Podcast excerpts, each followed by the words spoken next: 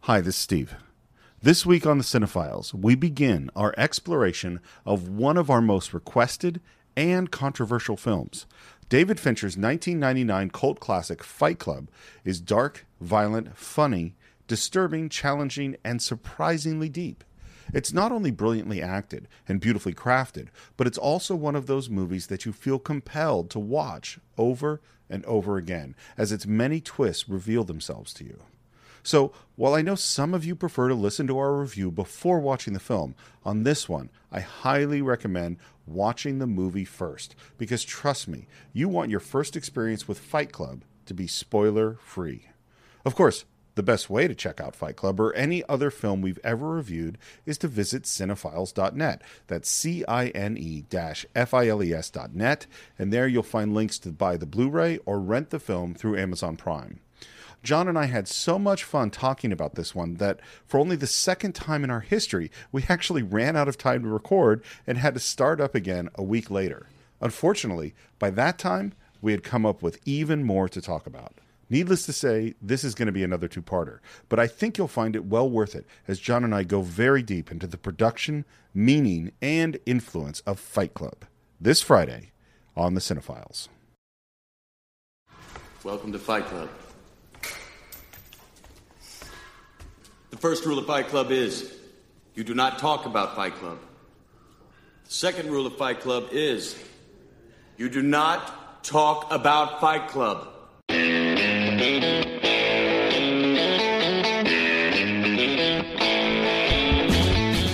Hello, and welcome once again to The Cinephiles, where each week we enter the world of a great film and we explore its themes, its history, its filmmaking, and the influence it has on us today. My name is Steve Morris. I'm a filmmaker, directing instructor in Los Angeles, California. Hello, everyone. My name is John Roca. I'm a voiceover artist, uh, writer, producer, and host of numerous shows here in Los Angeles and uh, over at Collider, doing a bunch of stuff as well. Um, and usually when we do the intro, or Steve does the intro to the episode, he says the themes and, and blah, blah, blah. And I can't even tell you.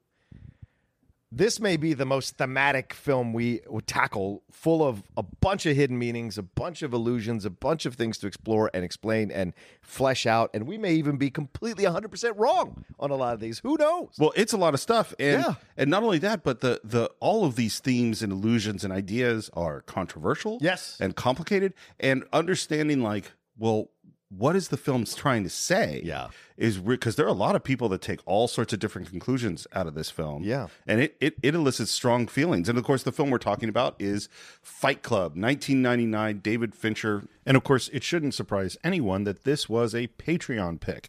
Brian Saferni, Matt Yund, and Stanley Daniel all thought that we needed to discuss Fight Club on the Cinephiles. And while I can think of a whole bunch of reasons why they might have said that, I'd rather hear their opinions. Hey, John and Steve. Matt from New York again. When I was first introduced to Fight Club by my brother towards the end of high school, it truly shook me. Never had I seen a movie so weird and entertaining and thought provoking all at the same time.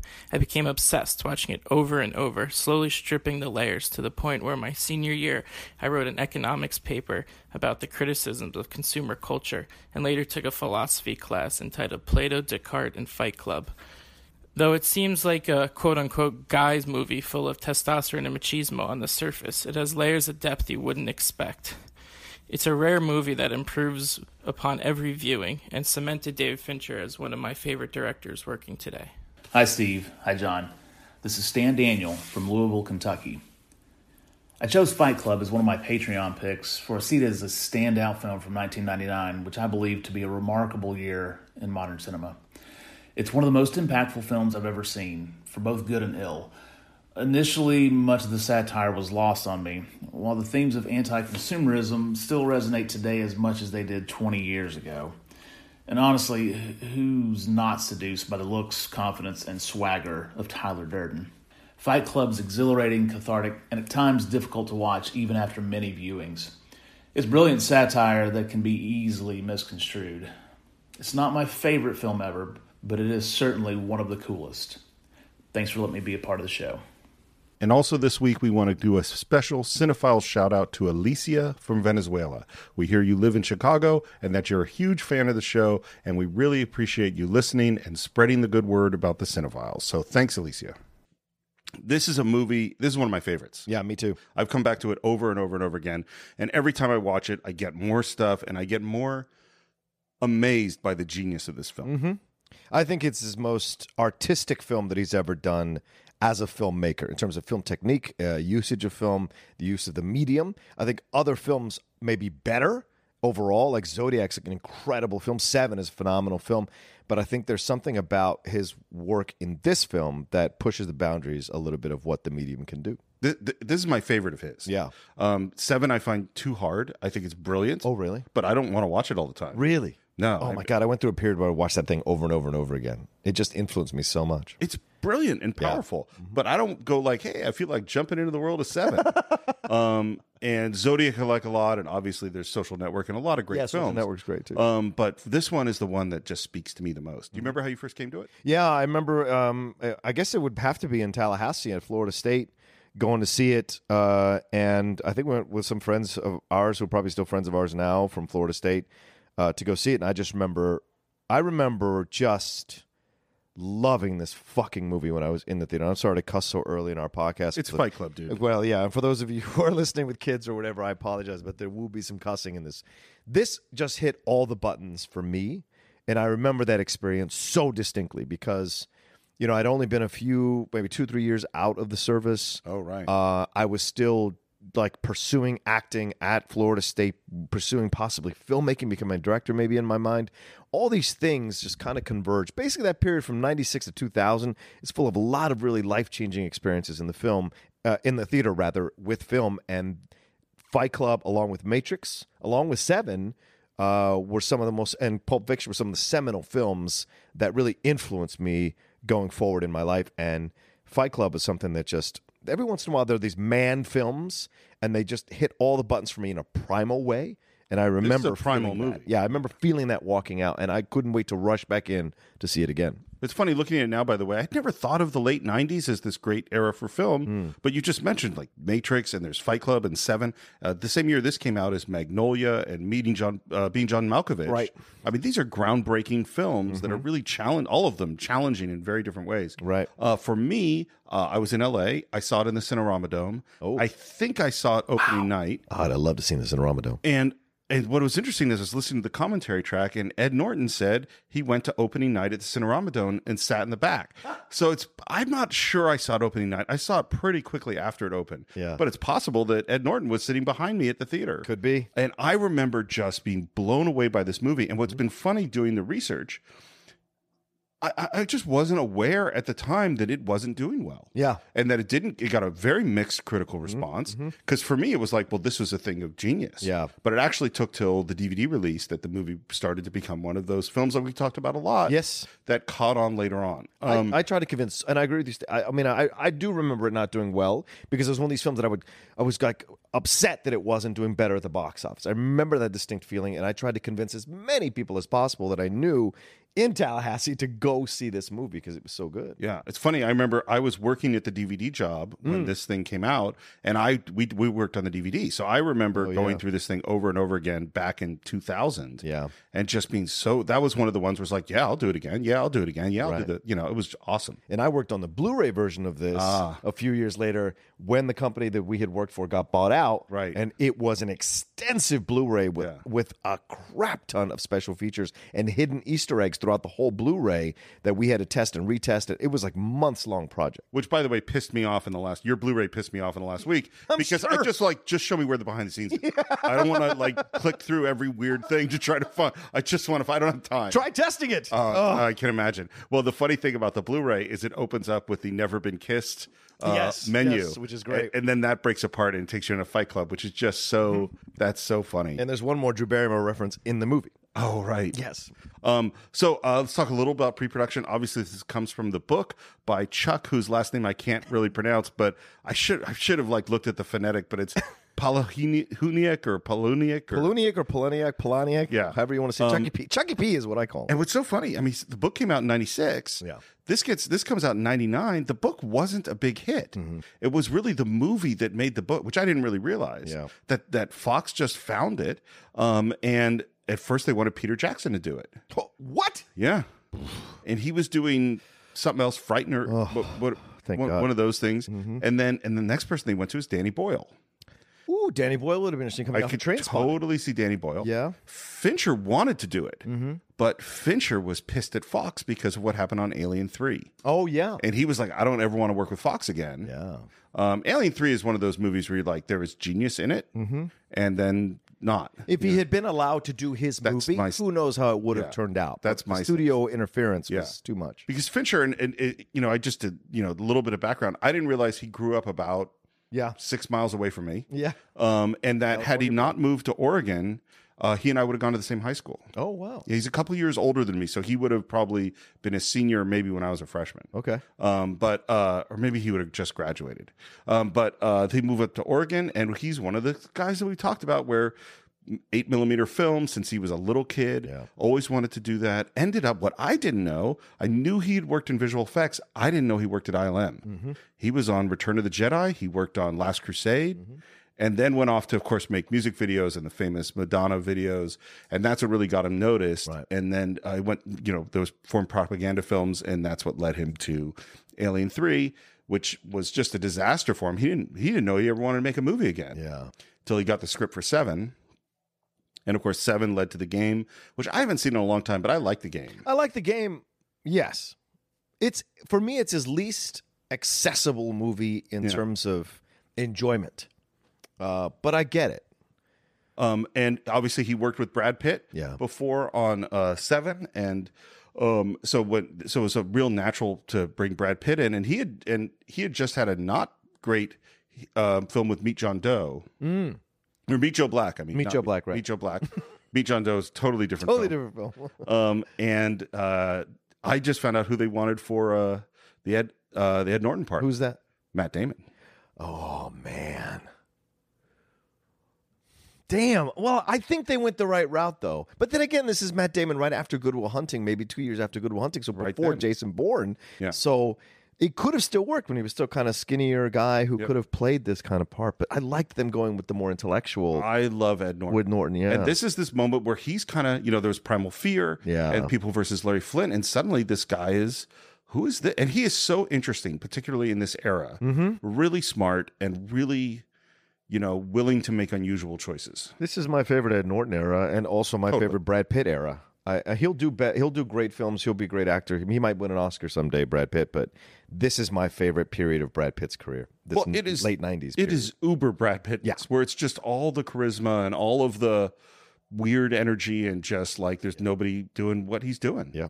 Uh, and what's interesting to me is uh, that uh, there's a lot of different people working on the script, including Brad Pitt and Ed Norton. It sounds like they were really involved throughout the whole process. That it was a real collaborative situation between the three of them with Fincher. not a surprise. Norton has kind of got to be known, and I read a Yeah. number of profiles on him rewriting scripts. He did that with uh, Frida. Because uh, for uh, Salma, because he was dating Salma at the time, Right. And he rewrote some of Larry Flint bec- with, and he d- was dating Courtney Love, Yeah. as well. So i- he's an interesting cat, Ed. He had a little run, and then he just shows up every once in a while. Yeah. To see him in a Jason Bourne movie was kind of heartbreaking because, yes, it's good work, but it's not that Ed Norton that you remember from the 90s with Primal Fear, like you mentioned in this film, and uh, Larry Flint, and uh, numerous other fi- uh, American History X, even. Yeah, totally. Like all this time, there's this great star and 25th Hour, and then it kind of fades away and he's doing Hulk or he's doing these small parts in other films. And thank God for uh, Wes Anderson to bring him back Right. to the into back into our public consciousness more more uh, often. So Well, he's one of the ones where I wonder what does he want. yeah. You know, is he trying to be a movie star and not no one's letting him? Is he enjoying I work every once in a while with Wes Anderson or whoever Yeah. uh, on a little movie or get a good paycheck from Jason Bourne? Yeah. I don't know. He I could have be no idea. script doctoring too, Who that without our knows? knowledge. He's just super smart guy. he is a very smart guy. Um, so uh, that's all the pre-production I have. I want to get into the movie, but I want to say something first, which is Here we go. which no, it's short. I don't know what he's gonna say, people. but, but normally, you know, we've said many times, look, this is an old movie. We're going to spoil everything. oh yes. But this one in particular, Yeah. this is one of those movies that has a massive twist. Mm-hmm. And because of it, like Sixth Sense would be another one, Mm-hmm. it's really fun to go back and see it the second time, knowing the twist and, tr- and uh, try to understand the film in a new way. And so I want to start with the twist. I want to. I want Okay. to. I want to say it because as we go through, I think one of the questions we have to ask throughout this film is, what the fuck is actually going on. Right, And the twist, of course, so so this is the spoiler. This is your chance to go to cinephiles.net, buy or rent the movie, watch the film, get to the end, and then you could come back and I'll give you this much time. Okay, I hope you enjoyed the movie. Perfect. Welcome back. the twist, of course, is that there is no Tyler Durden, that it is one person with a split personality, and the narrator, whose name we never get, is been everyone. Well, there is a Tyler Durden. There is, He's just right. not a physical. Well, and, Great and there's creature. all these people who know Tyler Durden, but when they Yes. see them, they're seeing Ed Norton. Yes. They never see Brad Pitt. Right. Um, and that's really important because everything about this movie is a little bit up for grabs with like what was actually happening in this scene. um, so we start with some static and some scratching sounds, and we go right into the music.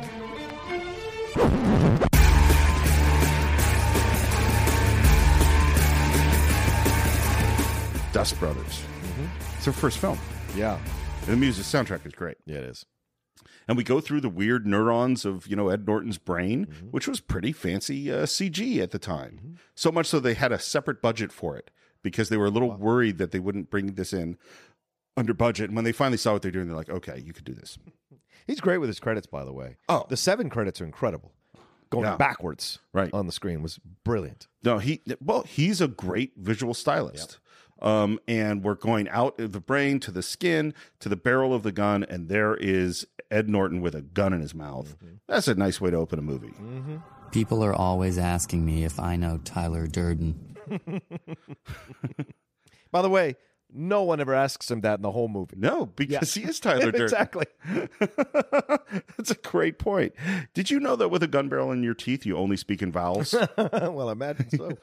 um, and and then he has these, there, you know. And again, this is a voiceover movie. I think this is one of the greatest voiceover films of all time, Absolutely. without question. this you can put up against Shawshank, what Morgan does in Shawshank. I, Absolutely. yeah, yeah. It's it's it's well, and the way that the voiceover is interacting Mm-hmm. with every scene, it is a and the studio at first they didn't want voiceover.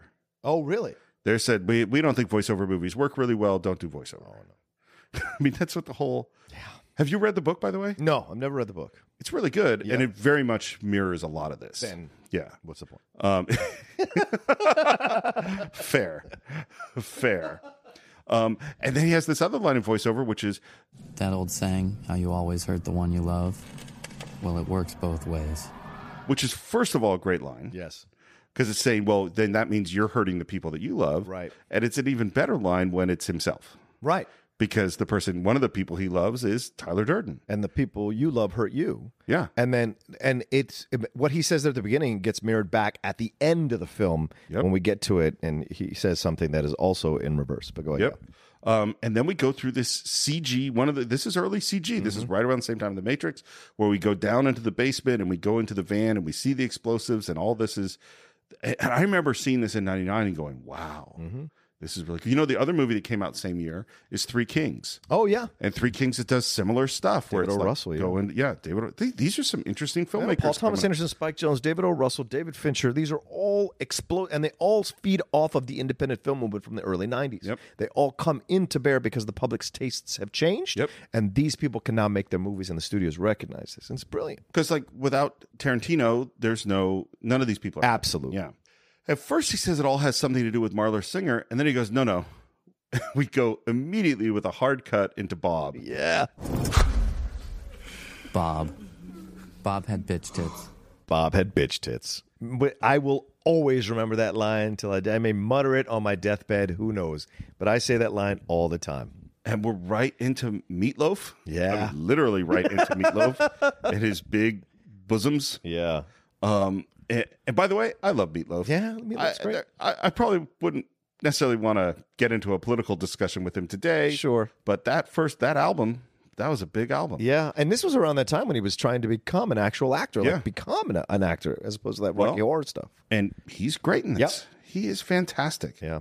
Um, and I love that there's this. I mean, I'm going to quote some of these VO lines because they're so good. Between these huge sweating tits that hung enormous, the way you think of gods as big. that is a brilliant, brilliant bit of writing. No, wait, back up. Let me start earlier. For six months, I couldn't sleep. And this is going to be how this movie is going to work. You're not going to stay in a single narrative. You're going to jump back and forth in time. Right. Mm-hmm. This voiceover is going to pull you around. It's just fascinating. With insomnia, nothing's real. Everything's far away. Everything's a copy of a copy of a copy.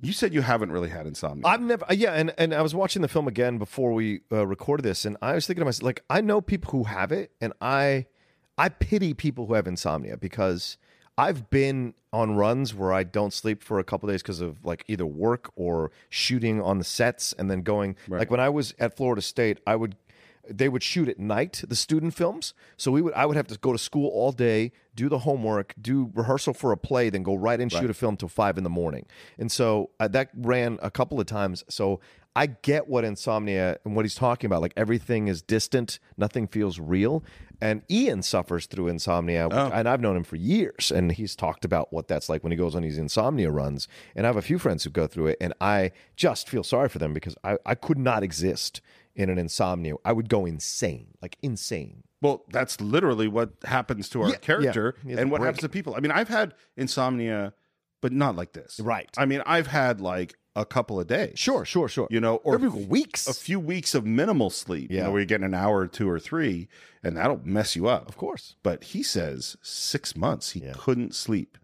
Um, and everything I like, you know, this line, everything's a copy of a copy. And what do we see flash in? Our First little subliminal Tyler Durden appears and disappears. Yeah.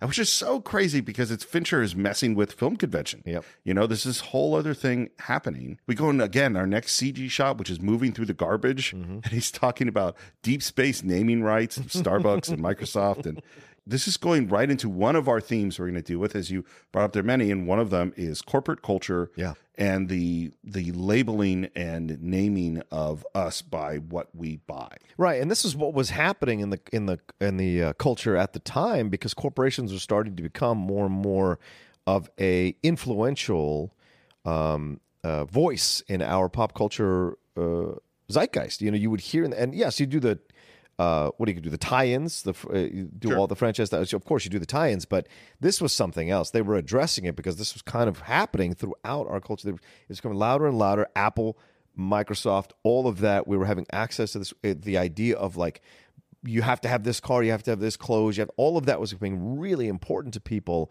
uh, coming on, and especially coming out of the '80s, and now it was really manifesting itself all over again in the late '90s. This idea of having to look a certain way in order to exude a certain kind of aura. Yeah. Well, and one of the interesting things that they point out in the commentary track is basically all the product placement, all the time you see corporate logos, they're always negative. Mm-hmm. Yeah. It's in the garbage can, it's being lit on fire, it's Yeah. being destroyed. Like, you know, it's they're not subtle about what they're doing. Right. Um, we go into work. Uh, the boss is wearing a very nice cornflower blue tie. I love that actor, by the way. It's uh, Zach Grenier. He's always great playing like he is smarmy guy. great. There's this line of You want me to deprioritize my current reports until you advise of a status upgrade? yeah, and well, and this is the thing about this movie. This is a comedy. a black comedy, a but yeah. black black comedy. Yes. And so and I think a lot of people there there's a whole bunch of people who hate this film for political reasons on both sides. Yes. And one of the reasons is that they didn't get what was funny, yeah. you know, about these very serious we're going to get into some serious stuff. Yeah. And it's going to handle them in a very funny way. Yeah, I always, I always, I'm always amazed that people take it too seriously, Steve. It's a movie. You know what I'm saying? Like there are other movies that I understand why you would take it too seriously. I get it, but this is all done from a place of humor, but also humor through, but intelligent humor, and that's what bothers me when people say they don't get it. Like it, it un- unsettles me. Yeah, I mean, to well, I, so to some degree, it's like either you don't have a sense of humor at all, or you don't have a sense of humor. Your sense of humor has blind spots over certain areas that you're like, we shouldn't joke about that. Yeah, There's a lot of we shouldn't joke about that. I have very little of it. Yeah. you know, I'm like, we should be able to joke about everything. Yeah. you know, I'm a Jewish person. I like joke. You know, like the producers is a, jokes about Nazis. Yeah. you know, there's. I don't go like that's forbidden to joke about it because in my mind, comedy is sometimes the biggest place to Mm-hmm. poke at. You know the the big evils in the world. Yeah. that's how you do it. great comedy usually does that, and Yeah. and makes you think at the same time. Well, and that's certainly what this does because we're going into a world where we he walks through his apartment after after sitting on the toilet with his IKEA catalog and he walks through and every single thing he walks by as his apartment fill, fills up is is named and built like it's part of a catalog. Yeah. He calls it the IKEA nesting instinct. The Klipsk Personal Office Unit, the Hovatrek Home Exerbike, or the Yohannishov sofa with the string green stripe pattern. Even the Rizlampa wire lamps of environmentally friendly unbleached paper. I'd flip through catalogs and wonder what kind of dining set defines me as a person. Have you had thoughts like this? Um, I will say that I've never had that thought, but I've always had thoughts of like, what do what should I get to make it look like I know right. I know what I'm talking about, or I know I have some kind of sense of fashion or style, some kind of style. Yeah. I usually, but like eh, when you're younger, because you're still figuring it out, you have those questions. But as you get older, you settle and you understand what your style is. Other people, Oh, I don't are- understand what my stuff are- is. well, other people, are- no, I could tell what your style is from being in your house. Oh, it- no, well, Absolutely. yes, so- because so- we're talking furniture, right? Yes, That's what we're furniture. talking about. I, I definitely have a style. in You my do. house. Um, absolutely, no question. In terms of clothing, clothes stress me out. Right, but like he's- that makes me very nervous. Right, but there's not really anything with- that he's talking about with clothes because it's all like khakis and shit. So there's no real extension in his mind. Well, no, but that's part of the whole like the whole corporate what these purchases I make define me. Sure. You know, and to one degree or another, I've definitely had these thoughts. Right. I remember having a conversation with a friend. It was a time when I was thinking about buying a new car. Oh, and it was when I'd lost all the weight. So I was really skinny. And I'm talking to a friend and I was talking about what, you know, this kind of car. And all I think about a car is like what it does and what it's like on the inside. And he said, well, now that you're thinner and you're dressing better, maybe, you, you know, you need to find a car that looks good for you. Yeah. That looks, and it was like, it had never occurred to me how a car looks of what it says about me from the outside. Yeah. I never even thought about it. Yeah. And then that got me stressed out. Well, it's a fair point. I mean, my I get so much shit from my Prius from women I date. Really? Yes. Some women see me in a Prius and they're just like, "Nah, it's not cool. It's not. It's a Prius. It's economical. Blah blah blah." There, there are people who judge you for the things that you own or use. Of course there are. and and it's always unsettling to me because because I'm not built that way. So it's weird to confront that when it happens. I almost feel apologetic about it, and I'm just like, "Well, no, because That's I your saved car. so much money. Well, and it's good for the environment. It's and- great for the- And also, it's a car. It's car, and it's fast as fuck when I need it to be." It, it, it's such a weird thing, and yet this is again we're talking about the themes of this movie. What defines you, and what and what this movie is going to do is it's going to say, let's strip away everything, Right. down to the essence, to the bottom. Right, because the surface is a lie. You know, Right. just because I drive, if I drove a, a duster, a black duster with a loud engine, just because it turns you on in the moment as a as a girl, when I Tur- certainly turn would turn me. well, I'm right. If I'm going on a date, I mean, I'm just picturing- picturing you in that car right now. That's right. I Oh. go, "Arr," with my sunglasses on, and she sits there and she enjoys the. ride. But then when we get there, I'm a complete asshole. Then you know what's the point, right? It, so it's those kinds of things. You, you get the veneer of, oh, this guy's kind of cool, but then you find out what the truth is beneath, and so those are things you confront all the time in life. Well, yeah, and for a lot of people, they don't go a lot deeper than the surface. No, and- they never really get past that. That's a really unsettling thing to It is. confront. It is. I mean, I love the line, by the way, that you know something was made by honest, simple, indigenous people of whatever Yeah, whatever. or of wherever. Yeah, that's funny. yeah. But he can't sleep, so what's he got to do? He goes to the doctor, uh, and he, and he's and he says, "I wake up in strange places. I don't know where I am." And he wants a drug, and he has the list of drugs in his head, and he wants the and he says, and the doctor just goes, "No, you just need healthy, natural sleep," which medically, by the way, is true. Yeah. is things like people who take Ambien all the time, they're not getting all the stuff they need to get out of sleep. But if you can't sleep, you can't sleep. Right. And and and he tries to tell the doctor, "I'm in pain." You you know, and the guy says, "You want to see pain? Go see the guys at- with testicular cancer."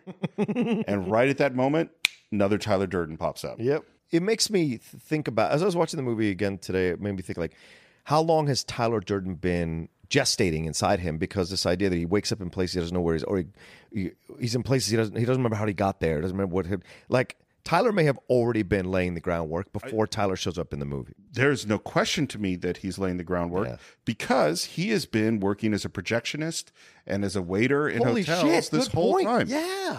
And we don't know when that started. Right. The whole time he hasn't been sleeping and he can't remember he's been out doing other jobs with Tyler Durden. And we're going to get to a good one in a moment, by the way, which is evidence of this. Making soap and shit. Yeah. Uh, and so he so and this immediately now we're in the support group Mm-hmm. and this is the thing about this film structure is it moves perfectly from you know, go to the support group. Boom, we're in the support group. every idea. It's stream consciousness. Stream of consciousness. Yep, Yeah, that's which is exactly what brilliant. it is. Because we're in his mind.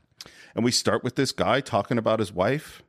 She had her first child last week. Uh, a girl. With, with her, uh, with her new husband. And thank God, you know. I'm, I'm glad for her. because she deserves. Oh my god. And this is one of those scenes where it is so sad Mm-hmm. and so true and so funny Mm-hmm. to watch this guy through try to explain why he's really happy for his wife who remarried someone else and just had her first daughter Yeah. and he can't have kids and that's great and he bursts into tears. By the way, the guy has one scene, and Yeah. Oh. he works all the time now. I see him everywhere. And what's great is the casting is great at this t- too, Steve, because he does a great job with that. And then the guy who gets up to console him, the guy who runs, is such a great hangdog face. Yep. It's just brilliant. You guys give me courage. Have you ever, last question, have you ever been to any of these groups? Have you ever gone to a Oh, sure. group? Really? Yeah. Well not Oh. no, I've been to AA meetings. Okay. Uh, Were you an AA? Are you an alcoholic? No, I've never my- known this. No. Well, you've been with me drinking quite a bit. So Well, yeah. whether or not I am an alcoholic, uh, no, I was with my father in law. Oh, gotcha. uh, we went with him. Gotcha. For for S- Support him to. and I've also been to Al Anon meetings. Okay. Yeah. Okay. Uh, but but but you never gone for yourself. No. In any of these meetings. no. I have. Wait, hold on. Have you? I'm think I f- no.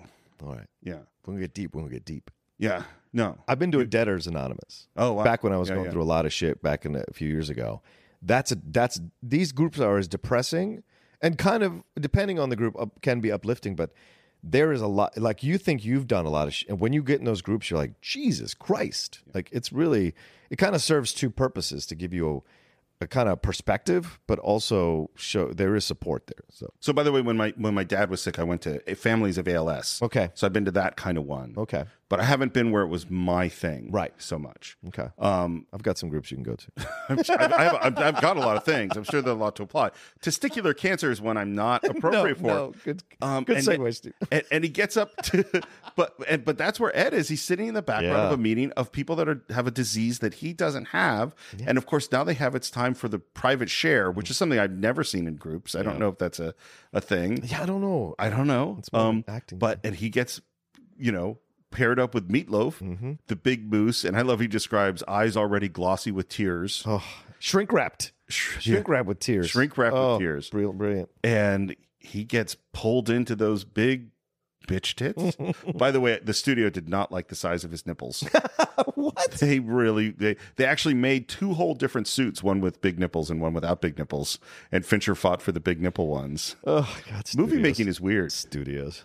And and, Our and surveys say the big nipples do not. work.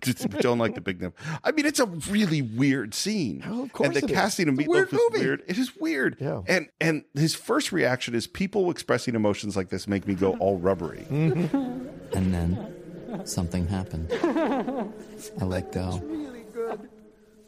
Lost in oblivion. Dark and silent and complete. I found freedom. Losing all hope was freedom. and he cries. yes. Why? Because he's been judging everybody else. So he finally plays a hand, and Mm-hmm. in playing a hand, he realizes I've been judging because I've been afraid to open up. And I find that throughout my life with a number of people who s- who act above it or or judge around. And then the second they actually open up, they're a, they're a, a, a, a bucket of tears, you know. And so you're like, yeah, this is what it's all about.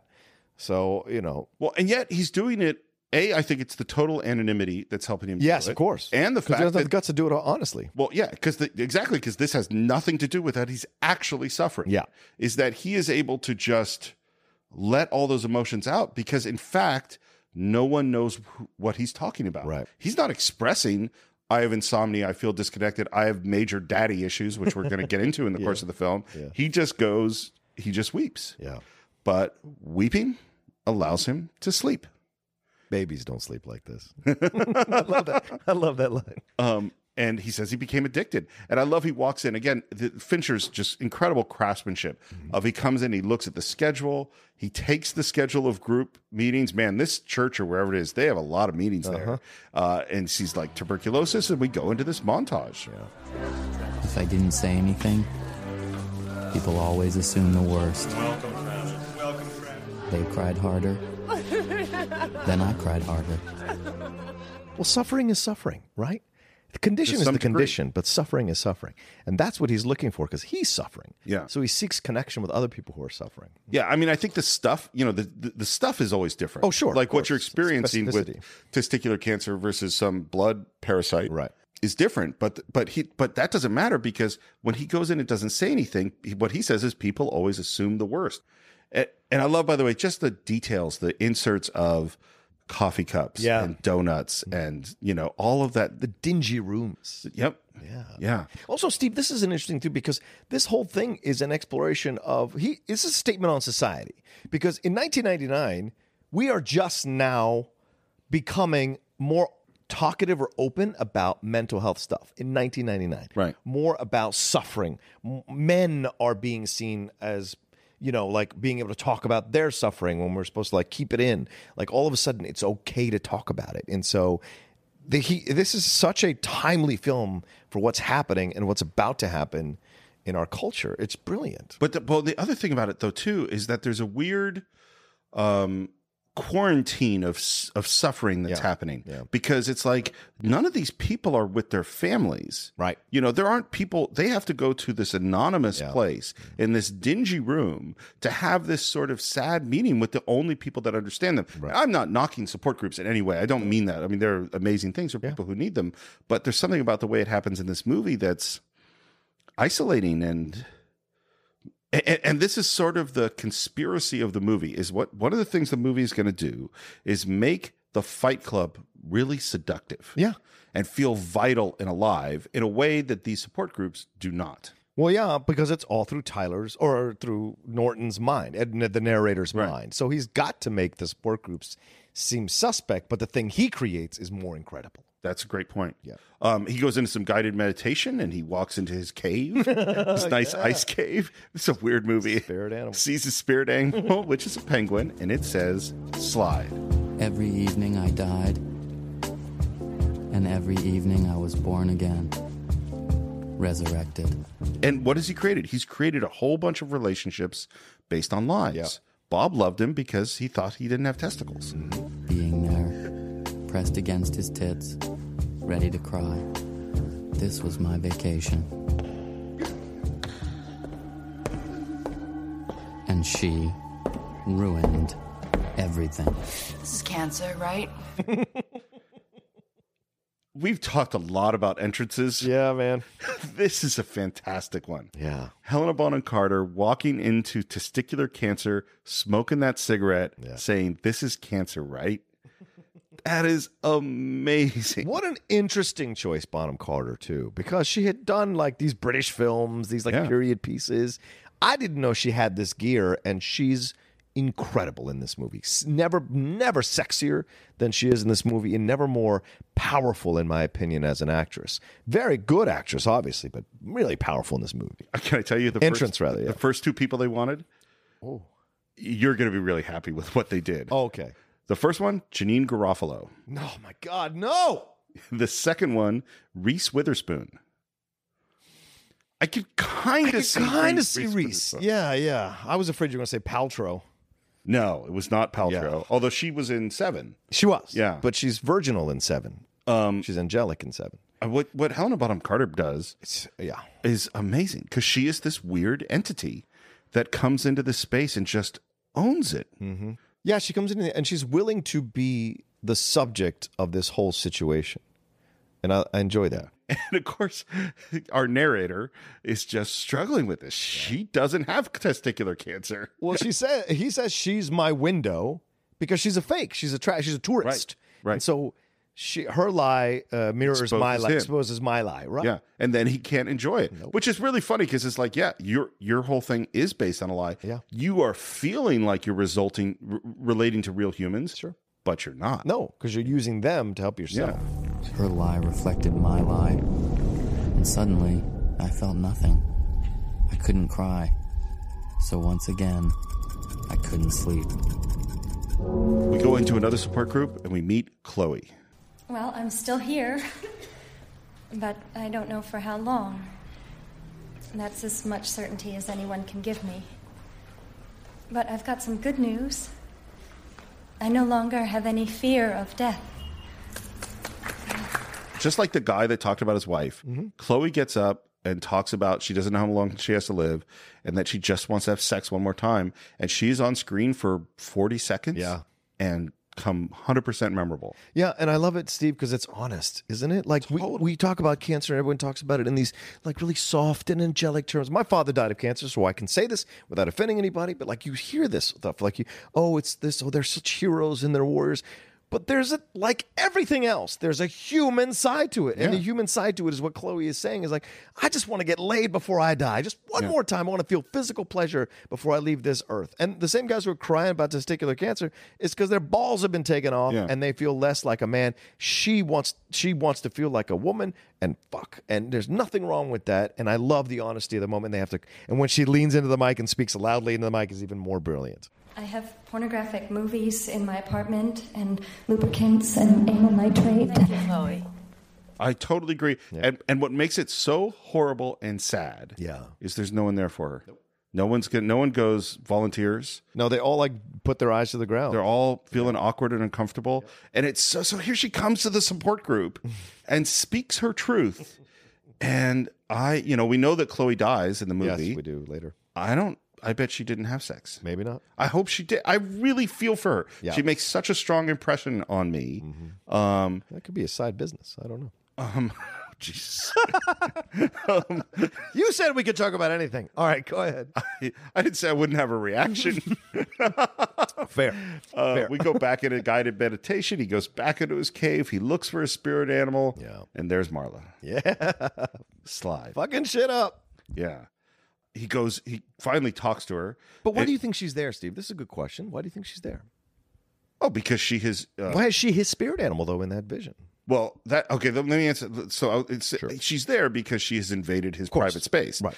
Is she, and, and I would say through this movie, she is his spirit animal. Exactly. Yeah, I mean that. I don't know that he knows that she's her sp- his spirit animal. Yeah. The other thing, by the way, about this film is that not only is all the who's doing what with Tyler Durden unreliable, on some level everything's unreliable. Yeah. We don't really know exactly what sequence things happened Yeah. in. He's definitely an unreliable narrator. Absolutely. Absolutely.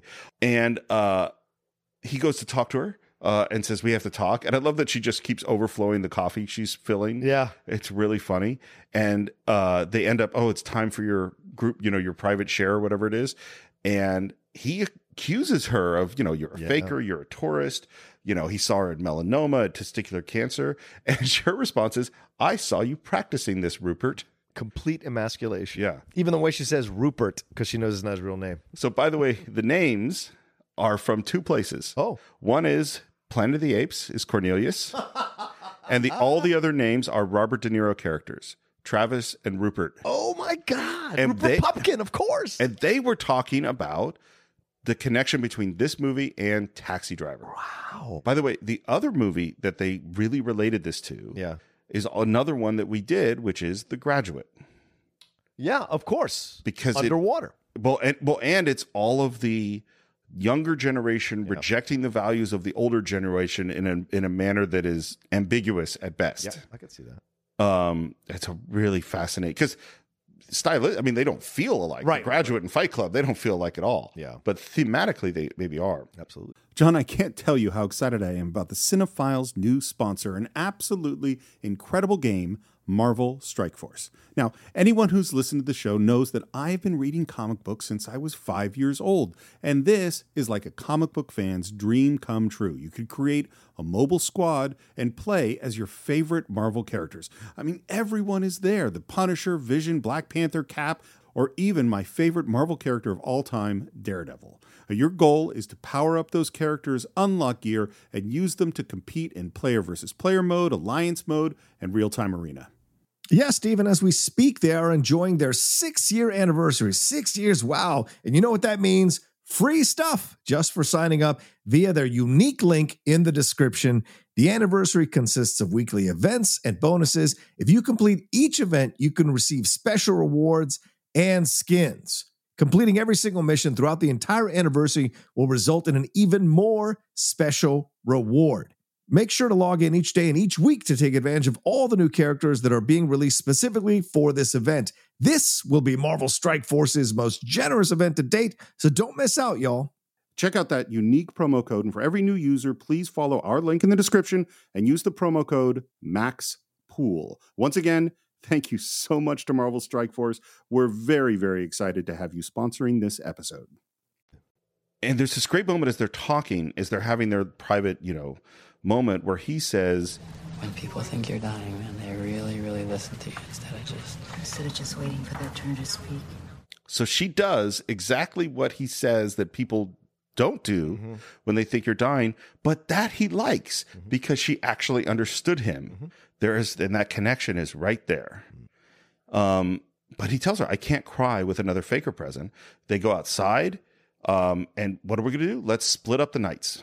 You take lymphoma and tuberculosis. You take tuberculosis. My smoking doesn't go over at all. Okay, good, fine. Testicular cancer should be no contest, I think. Well, technically, I have more of a right to be there than you. You still have your balls. You're kidding. I don't know. Am I? Uh, we head off to the laundromat. She grabs some clothes, walks right out into traffic, um, and walks right into a uh, like a a place to sell the clothes, like a secondhand store. Um, and they start arguing about who wants bowel cancer. And there's a great shot of just the reaction shot of the woman behind the counter going, "What the hell's going on?"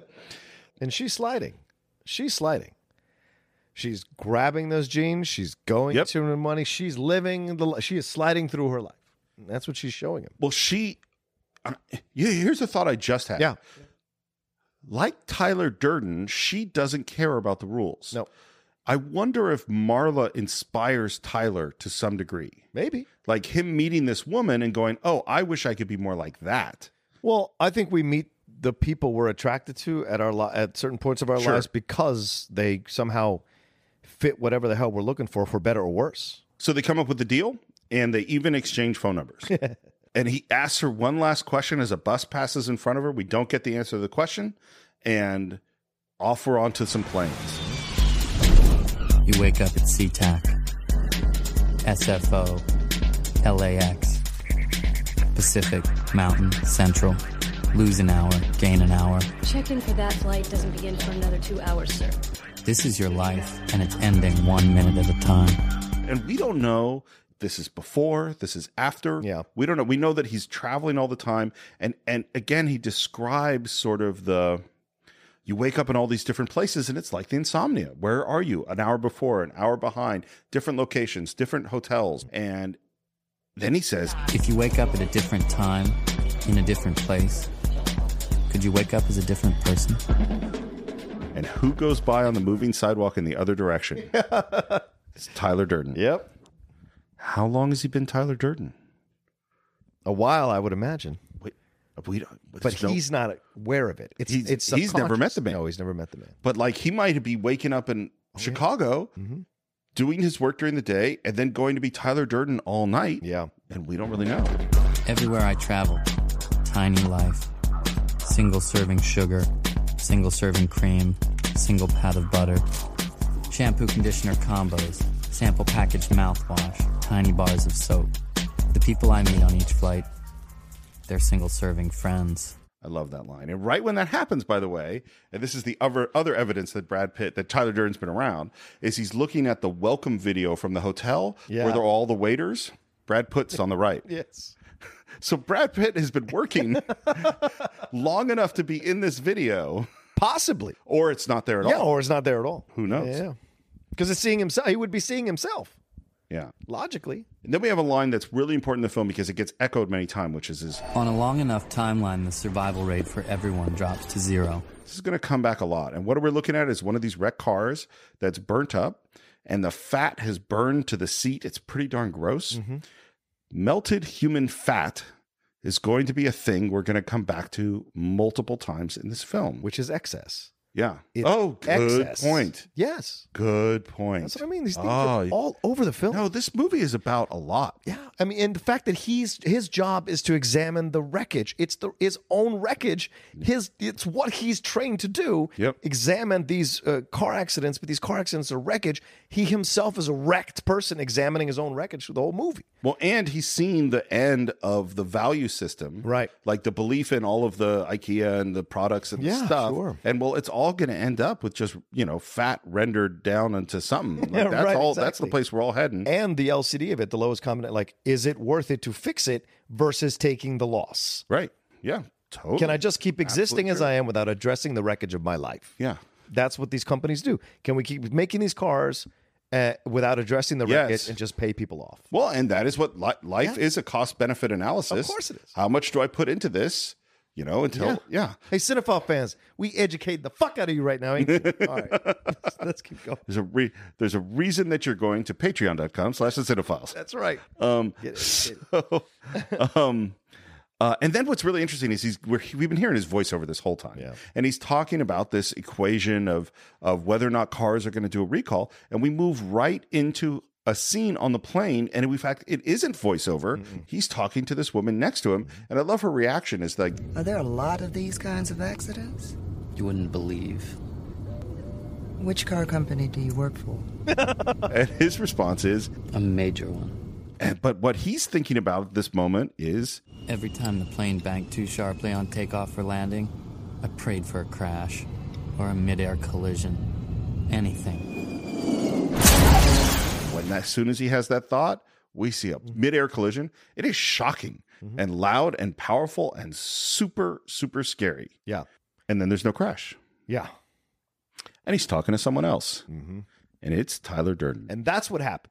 Tyler has shown up. The plane crash is Tyler showing up in his Yes, mind. absolutely. We had seen him across the street, and now he's kind of hit that wall, mental break, where Tyler shows up. And for him, the mental break is the simulation of a plane crash.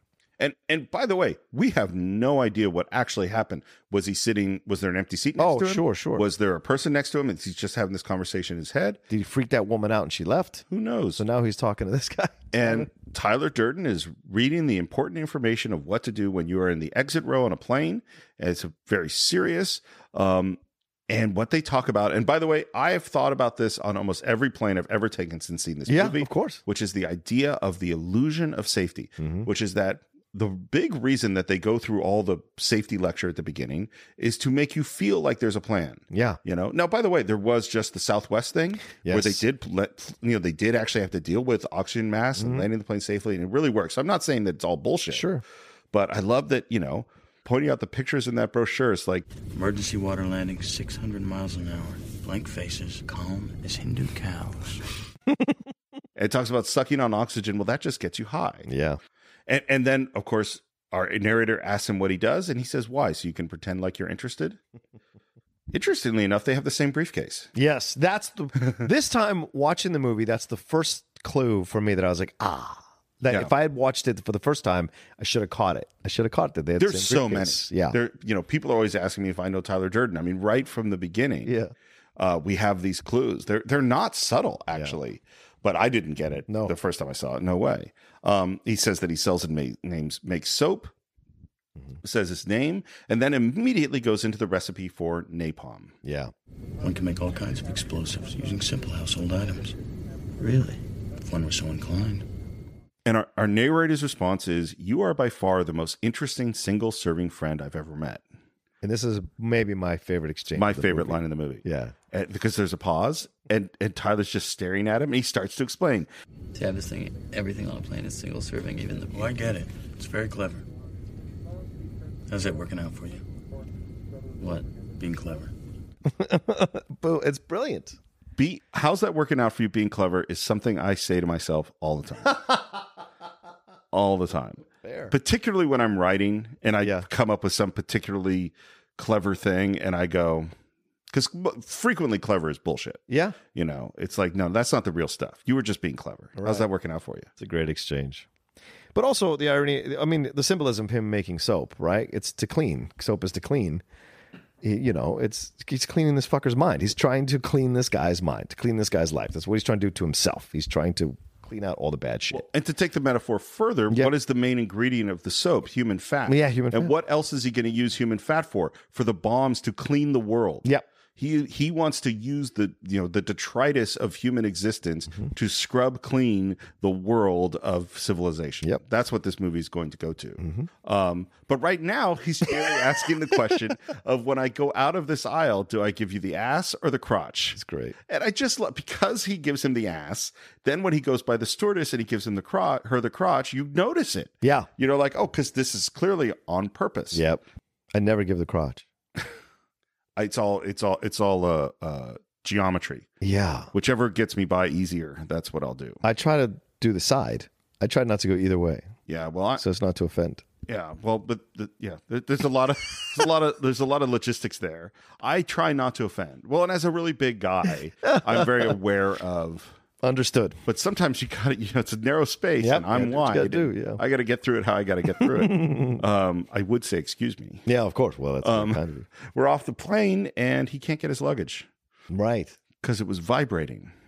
And there's a great speech about most of the time it's an electric razor, but you know nine times out of ten, but one time out of ten, it's a dildo. And of course, and I love that he says Of course, it's company policy never to imply ownership in the event of a dildo. We have to use the indefinite article a dildo, never your dildo. Once again, exposing the corporate legalese so you don't get sued. Right. Right. And he we hear that he says he had everything in his luggage, all his designer, whatever it is. Here's my question for you. Yeah. What happened to the luggage? Um, it's a good question. I think it was just taken. I think it never showed up. I think this is because he is coming home Right. to a apartment that is blowing up. So he knows he's got to get rid of all this stuff. Or- he he is getting rid of all his stuff. Yeah, He good planned point. for the apartment to blow up. good point. He did. Yes. He definitely did. And so it seems to me, and this is the flight on which he met Tyler Durden. Right. So in his head, in the craziness that is his head, there's some plan hatching where he is trying to strip away all his stuff. Right. Mm-hmm. So losing the luggage has to be on purpose. My next question is is what was vibrating? This is a man who is going to build bombs to blow up buildings. Mm-hmm. Right. So if it, if it had been a something who built a bomb, they'd have found this guy, right? Unless he's been traveling as Tyler Durden this whole time. Yes. And what is Tyler Durden? What's like the second thing Tyler Durden tells him about? How to build napalm. Right. out of human fat. Right. Like, so we have a vibrating suitcase, a guy who's literally blowing up his apartment as we speak. Yeah. We have a discussion about bomb making and what was right before he met Tyler Bur- Burden, his fantasy about a plane exploding. Yeah. I really want to know what might have been in that suitcase. Yeah. That's a good point. Yeah. There's some stuff going on there. Yeah, and maybe it was bombs and stuff, and maybe they wanted to, and then then, then they get his address. They go to his address, but his place is blown up. Right. So who Well- knows? Well, and again, we have an unreliable narrator. Yeah, so we, we don't do. know. I mean, like, because we see Tyler Durden jump into a car and steal a car. Mm-hmm. So that could mean A, that he just imagined that and there was no car theft. Right. That could mean B, that he stole a car. I mean, we have no idea what really true. happened here. That's true. Um, uh, so we head home, and as we said, his apartment is blown up. And I love that we see all the stuff on the ground, like the yin yang table, and and I and the line a fridge full of, a fridge full of condiments and no food, Yeah. which is first of all a very typical bachelor Yes. thing to have, and second of all is really a man who owns all these accessories and has no life. Yeah. You know, it is like my soul is empty. It is it is just I'm just hanging exterior stuff on it, but there's nothing there. It seems really clearly symbolic. Yeah. And he needs somewhere to stay. And we, we kind of hear that, oh, the pilot might let a pilot light might have let a little gas into it, and that led to this explosion. I love, by the way, he describes his apartment building as a filing cabinet, concrete filing cabinet. Talk about dehumanizing. he needs somewhere to stay. And what does he find? Marla's card Yeah. gets on the phone, calls Marla. The moment, and as he's doing this, he's imagining the apartment blowing up. The moment she answers is the moment that in his mind the apartment blows up, Yeah. and he hangs up the phone. What do you think that means? So the apartment blows up while he's there on the phone. No, he's imagining the apartment. We're seeing in Right. like sort of the flashback Because he's CG talking stuff. about He's it. talking about Yeah, the yeah, gas and this and this and this. Well, and this is the second break, right? Isn't it? Because she's she's coming in to basically blow up what he had, or what he is his own Hmm. existence, as well, his own mental existence as well, what he had constructed. Just as he's about to construct this Tyler and uh, narrator dual life, she's the explosion of all of it. See, I, I would put it. I think that's because, of course, we don't know. You but, don't- Yeah, but my interpretation would be that what he is doing between the suitcase and this apartment is destroying all connection of himself Mhm. to the past life. He's Okay. cutting all the lifelines. Okay. and I think Marla's a lifeline. Oh. and so in his is that if he talked to her at that moment, he might go see her. And Gotcha. If he goes to see her, then he can't go be Tyler Durden. So that's Tyler Durden then doing the explosion to stop him from, from Right. talking to her. Yeah. Yeah. I, but uh, yeah, we don't know. Yeah. Um, and so, uh, of course, who does he then decide to call? Is his friend, the soap um, manufacturer, Tyler Durden, Who's eating a big bowl of cereal, I would imagine. or chips or something. chip- By the way, that was the last take. Oh. They've done a whole bunch of takes with that, nothing in his mouth. And then Brad Pitt said, Hey, why don't I just eat something? Uh, it's great. It works so good. And he says, You're not going to believe this. And we cut to the bar, Mm-hmm. which we start with could be worse. A woman could cut off your penis, which is obviously like a Bobbit sort of reference. Yeah, right. Um, uh, which, you know, was uh, fortunately way back in the past now. But, um, but also it's a reference to what to the threat Marla is exactly to his to this thing that he's creating. Yeah. exactly. Is that because Marla will, is the enemy of Tyler? Yes. And and again, and it also is related to the importance of masculinity. We've had Mm-hmm. testicular cancer where people have their balls cut off, yes, and now we have a, the idea of a woman cutting off your penis, Emasculating you, yeah, Ema- literally emasculating you. And this is one of the things about this film is that this film is also a movie about what does it mean to be a man and what is masculinity. And I think it has a lot to say in this area. And I and I think where people get I was thinking about how to talk about this exactly, but I think where we get messed up is by s- trying to say that people saying either that the Fight Club is the truth and this is what men should be, no, or saying that Fight Club is exactly what is wrong with men and this is what men shouldn't be. Oh. I don't think it's either of those things. Yeah, I agree with you. I don't think it's either of those things either. Yeah, I think that I think what this is presenting is some aspects of masculinity. Yes. And watching them go way too far. Yes. You know, and that what I what I because there's a, there's this phrase that we hear a lot today, which is toxic masculinity, Mm-hmm. which is a phrase I do not like, uh, and I don't like it, and for the same reason I don't like, you know, there's oh, there's a controversy about whether or not we should say uh, Islamic fundamental terrorism, you know, linking Islam and terrorism. And people who like the phrase will say, well, look, that's what it is. The ISIS and Al Qaeda, these are fundamentalist uh, religious groups, and that their the religion is motivating towards terrorism, and therefore this is an accurate statement. And people who don't like that phrase will say, well, then you're lumping the 1.8 billion Muslims in the world with a small percentage, and that it is in it is hurtful and insulting and divisive to make some secular Muslim living in Indonesia feel like he's somehow connected to this radical group that is killing people. Yeah, and that's what I don't like about the term uh, toxic masculinity is you've got half the population who are masculine, Right. and you're and there's this feeling of like well the problem is your masculinity and and i don't think that's quite what i think is is my feeling about it is any ideology or any trait taken to an extreme is toxic you know sure is that whether it's your catholicism whether it's your whatever it is, if you you know your communism your anything you're taking to the it's us or them mentality that's toxic I guess I mean I, I don't know if I 100% agree because I understand the term and I know what it applies to. And I guess that's and the same thing with Islamic too. fundamental terrorism. I know what it applies to, but I don't when I hear Is- Islamic fundamental terrorism, I don't think of all the Islam, Islamic people. I think of the people who carry out that kind of terrorism who are also of Islamic faith who pervert it. Just like the Christians did in the Crusades, they pervert that or sometimes Christians do now to use it to judge people who are gay or who don't do what they think they should do in life. I think there's toxicity all over the place and attaching toxicity Yeah, I- I do too. means the worst parts of it you know what i'm saying and so to me i don't i don't necessarily rail against the term i, I understand the term and but it's a it's a weird place to be in because sometimes these people who have issues with these these phrases are because they fear the lowest common denominator which is a majority of people won't do that extra effort mentally to understand the separation when you use that term so I think that's a great point. Yeah. That's a great point because like my feeling about it, and we'll get into it more in the film, is, Sure, sure. is like I just don't like things that are restrictive or prostrictive, Mhm. which means that I don't think you should say this is what a man should be. Sure. Because men are all different things. Yes. And I don't think that you should say this is what a man should not be, Hmm. you know, restricting or prostricting.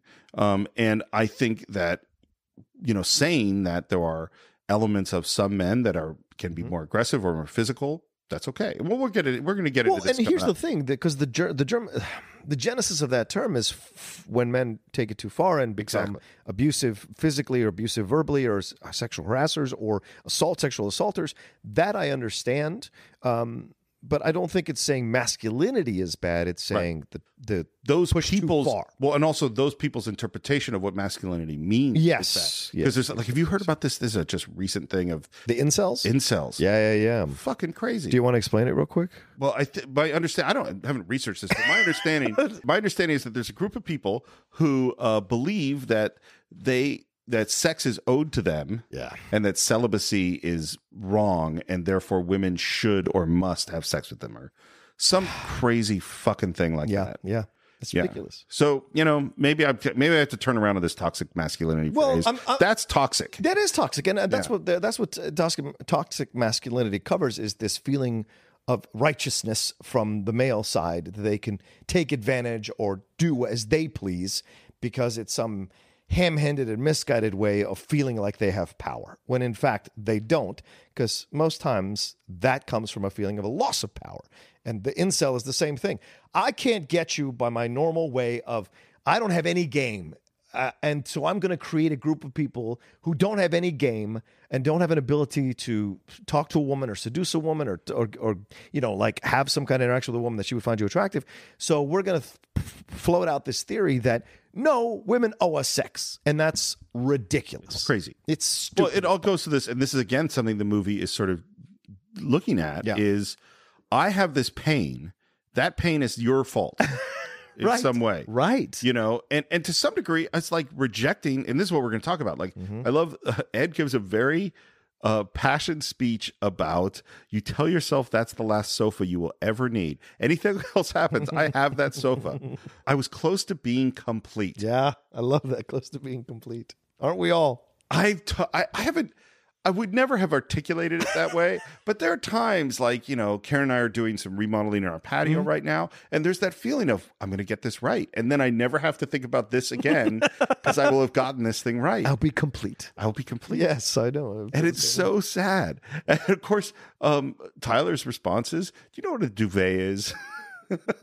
Why should guys like us know what a duvet is?" Which is the first time I ever heard that term. Oh, I- really? I, never knew what a duvet was. I knew what a at- in 1999. I was like, what is that? Oh, is that what that's called? um, and, and then we go into this thing about co- about products, how we define ourselves as consumers with Rogaine and Viagra, Martha Stewart. Yeah, fuck, Fuck Martha Stewart. And, and he- here's the answer: is I say never be complete. Stop being perfect. Hmm. Let's evolve and let the chips fall where they may. It's an interesting, and he is so seductive Mm-hmm. in what he's saying. Steve, you're a, uh, uh smart guy about this. Is he? A, i- is this the id, the super ego, or the ego? What is Tyler Durden? It'd be more the id, but Yep. um, Does he have ego characteristics mixed into the id? Yeah, I mean, I and and, and really, you know, it's like Freud came up with these terms. They're Yeah. Mm. not really scientific terms, you know. They are. This is the beginning of psychoanalysis. But yeah, he's more the it. He's certainly the more emotional drive. Yeah. Um, but he's also a brilliant genius, and you know, Well, because Edward Norton is genius because he's a absolutely. smart guy. So absolutely. And one of my favorite lines, by the way, which I do really think is true: the things you own end up owning you. yep. Tyler Durden is not a good person, and I don't think in the long run he does good things.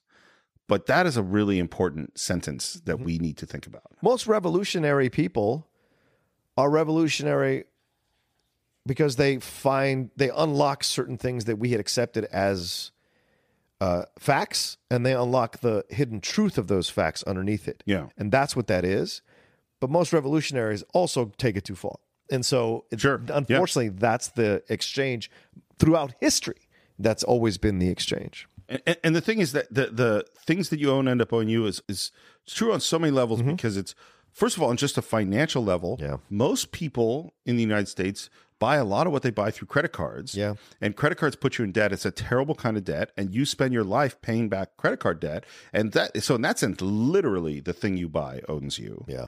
You know, and then but then in another sense is that the quest to um, collect consumer goods you know drives us in so many ways and and i'm sure you've had this experience where you fantasize about I'm so excited to get this thing. It's the new TV or the new car or the new what, whatever it is. And you get it and you get such a high for a week. Yeah. And after that week or two weeks or maybe it's even a month, then it's just your thing and your brain is already on, man, if I could only get this other thing. Yeah. And you are owned Mm-hmm. both by the possession that you're in debt for that you already bought Yeah. and the possession that you desire because that is what's driving you forward. And most, I mean, there are some things that I have purchased Yeah. Mm-hmm. that have given me lasting happiness, but most of them actually don't. Right. You know, Well, you could even ba- strip it on down, Steve, to the most basic thing. You own your body, but as much as your mind wants to do all these things, your body owns you. Oh, and you yeah. can only do so much. yeah. Well, we got to go back to Lawrence of Arabia and I can't want what I want. Yes. Good Still one of my favorite lines. Yeah. Um, they've finished their beers. They've headed out. Guess these guys are going to say goodbye. Ed does this sort of. I guess I got to find a hotel. What? What? A hotel. Yeah. Just ask, man. I love this moment. Yeah. And because it's so it's and I love even goes he says, What are you talking about? And and Tyler Durden's like three pitchers of beer and you still can't ask. you called me because you need a place to stay. Just ask. Would, would that be a problem? Is it a problem for you to ask? And then he Hmm. asks, Can I stay at your place? Sure. Yeah. That is a, that's a great moment in terms of how humans interact. Mm-hmm. Very hard for us to just say straight up. Right. But you- I mean, to be fair, It's two sides of the man, man, right? Yeah. Like, I don't want to. I don't want to be imposing. Yeah. You're like, it's just fucking ask. It's not a big deal. Just do it. But you create it in your head that you're being imposing, and I'm telling you, you don't need to. Well, of course, what's funny about this situation is, in one perspective, literally a guy you just met. Yes. You don't know this guy at all. And to ask to come crash at the guy's house who you just met tonight Right. is really weird. On the other hand, it's your house. you you're already asking bought yourself. it. You already live there. Right. But the but the symbolism of this moment is also he is asking Tyler to live in his te- so he is now as the narrator going to let Tyler drive the car. Right. And that's what he's saying. I want to stay at your house, which means I want Tyler to be in control of me right now. Yeah. Because he was 70% narrator, Yeah. 30% Tyler Durden. Yeah. And the narrator had an apartment and had a, all this stuff. Right. And now he has destroyed the narrator's life so he can Yeah. finally go into this other world. Uh, but we have one more favorite ask. I want you to hit me as hard as you can. Yeah, man.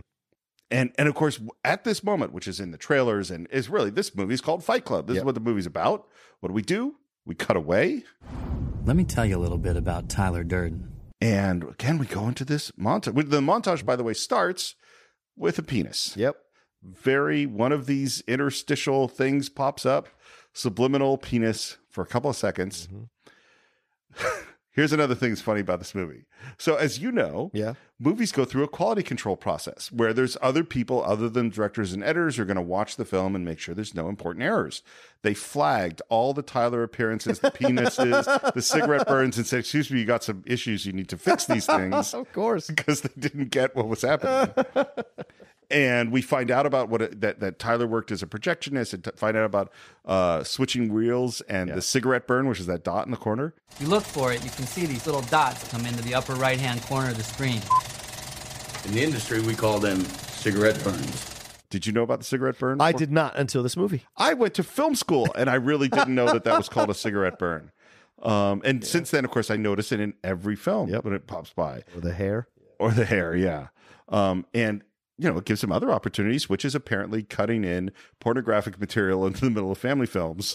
and the reaction that and we see it happening in the audience and the reaction that goes through the audience is hilarious Yes. uh, it- you know the man and woman look at each other girl starts crying But it's also the first glimpse into his uh, the possible negative effects of Tyler Durden because the girl crying, the little girl crying. oh yeah well this is not a cool thing to do it's funny to him, but it's not cool. You may have damaged this girl, this little girl, psychologically for a while. it, that's exactly the right point it's funny to him well because to him i've discovered that all of these social conventions are bullshit Yeah. therefore i will tear them all down Yeah, and I'll make everybody else pay for it. And the other interesting thing that happens, we've had uh, Ed Norton narrating this film through voiceover the whole time. Yeah. Now he's talking directly to camera. Yeah. And now not only that, but hosting. the person he's talking about also turns around and talks to camera. Yeah. That is so weird in film. And yet, because Fincher is so brilliant and because the editor is so brilliant, we never we don't pause at all. We're Then like, because the film, the way the film, the film is perfectly constructed to for you to accept that happening at that moment, up to that point. and it's tearing down film conventions in a way that's making you you're not aware that you're watching a movie exactly, but it's like this is a movie, you know. Um, and then we go to a banquet, and Tyler is peeing in a tureen. And I love yes. so for those of you not watching on the video feed of this, which there's none, Roka just poured out a glass of water, which is my favorite moment to help because he can't pee with someone watching. Yeah. Oh, it's so funny. I can't either. Yeah, don't don't order the cream of mushroom soup. by the way, no, just stay Oh, you away get from the point. That was great. You get the point. and now we're back to we're back to we're back to hitting me as hard as you can. Why? Why? I don't know why. I don't know. Never been in a fight. You? No, but that, that's a good thing. No, it is not. How much can you know about yourself if you've never been in a fight? I know you've been in fights. Yeah, not for a very long time. Physical fights, not for a very long time. Only fight I was really in was when I was nine. Wow, what nine? I've broken up a bunch of fights, Sure, sure, sure. but breaking up a fight isn't the same thing. And you've actually fought in your classes. I've sparred a bunch, Sparred, sparred a ton. Um, and it's an interesting. So I'll tell you, this is a I'll make this digression as quickly as possible, but it was a profound thing for me. So I was doing kung fu, and I couldn't do this one kick, which is like a jumping, spinning wheel kick. It was really hard, and I'm a big guy, and uh, and I just couldn't do it. And and my instructor said to me, Steve, you have to use reckless abandon. And the reason was is to do this kick, you couldn't do it halfway right. is that you had to throw your whole body into it with everything you had, or because you had to jump up and spin completely around and get your kick up in the air. And I was kind of trying to do it halfway because I didn't want to get hurt. Right. And so he said reckless abandon. And I went, okay, sensei. And I did it and it was awesome. And so reckless abandon became a thing that I really tried to, okay, reckless abandon, reckless abandon. Don't try to protect yourself. So then one day, this guy I did martial arts with, Jeff, who I'd done forever, we're throwing punches at each other and practicing some block. And we had done this for a long time. And so we were doing it the way we always did it. And same sensei, Sensei Eric, said, okay, guys, reckless abandon, which meant really try to punch each other as hard as you can. So we really did it and we, and it was great. And we didn't hurt each other. I mean, we had bruises on our Yeah. arms because that's going to happen. But it was like, oh, wow, I can really block this hardest punch possible. He's really, he's not going to pull it. So then we're in a belt test, and I think Jeff was testing for like his second degree brown belt, and I was testing testing for my first or whatever. And at the end of the class, we're sparring. Now he and I had sparred hundreds of times. Yeah. So we were doing the same little dance that we always did. We knew each other's moves, and it was fun. And then Eric said, "Reckless abandon," which meant try to hurt each other. And we did because it was a belt test. Yeah. And we went at each other just full on. Wow. And neither of us got hit both of us had bruises all up and down our arms, our shoulders, our legs because of all the Mm. blocks.